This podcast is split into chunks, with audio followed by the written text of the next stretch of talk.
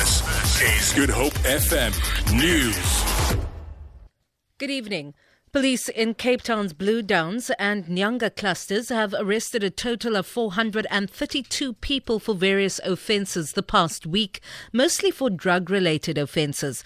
It includes the arrest of 79 wanted suspects. These clusters include areas such as Umfuleni, Westbank, Elsie's River, Philippi East, and Manenberg. Police spokesperson FCA van Wyk says two men were also arrested in separate incidents for being in possession of unlicensed firearms arms.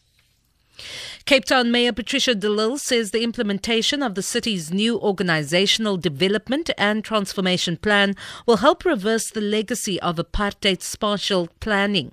She says it was also a modernized government. It will also modernize government, improve service delivery, and become more cluster centric. De Lille has announced the plan in Cape Town today. She says the new Transport and Urban Planning Directorate will be tasked with implementing the city's new spatial planning vision.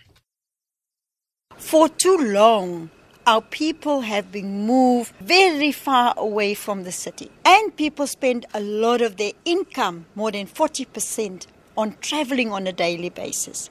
What we are saying with this new department, we are going to bring people closer to the city, shorter distances, and we're going to build density to go up to accommodate more people living close by the city. NGO Right to Know, or R2K, has added its voice to those calling for greater transparency in in uncovering apartheid era corruption. This follows the leaking of a public protector's pre- preliminary report documenting how entities like Sanlam, Armscor, and Absa Bank benefited from billions of loans made by the Reserve Bank pre 1994. Former public protector Thuli Madonsela has confirmed that the report was concluded while she was still in office, but says she didn't sign it due to a technical error. R2K's Busi Mtabane. It's important um, for the current government to release millions of apartheid documents that are currently buried in um, government archives um, because um, these kind of documents will be able to give more information uh, um, similar to the issue of um, the Absa loan. So as the country,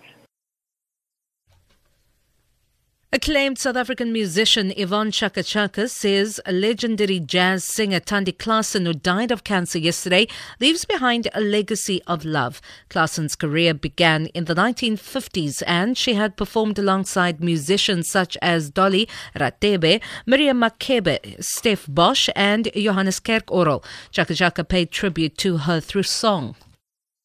Sis Thandi Klaasen was just an amazing person. Wherever she was, she was um, just joking. You know, whether you are angry with her or whatever, she'll just hit you with her joke and you will have to, you are bound to laugh.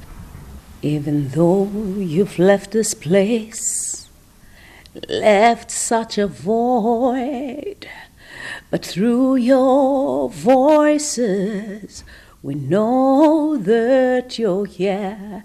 You brought joy to the world like you were sent from above.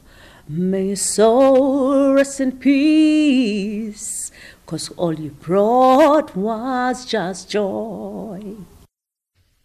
For Good Hope FM News, I'm Vanya Klucher-Collison.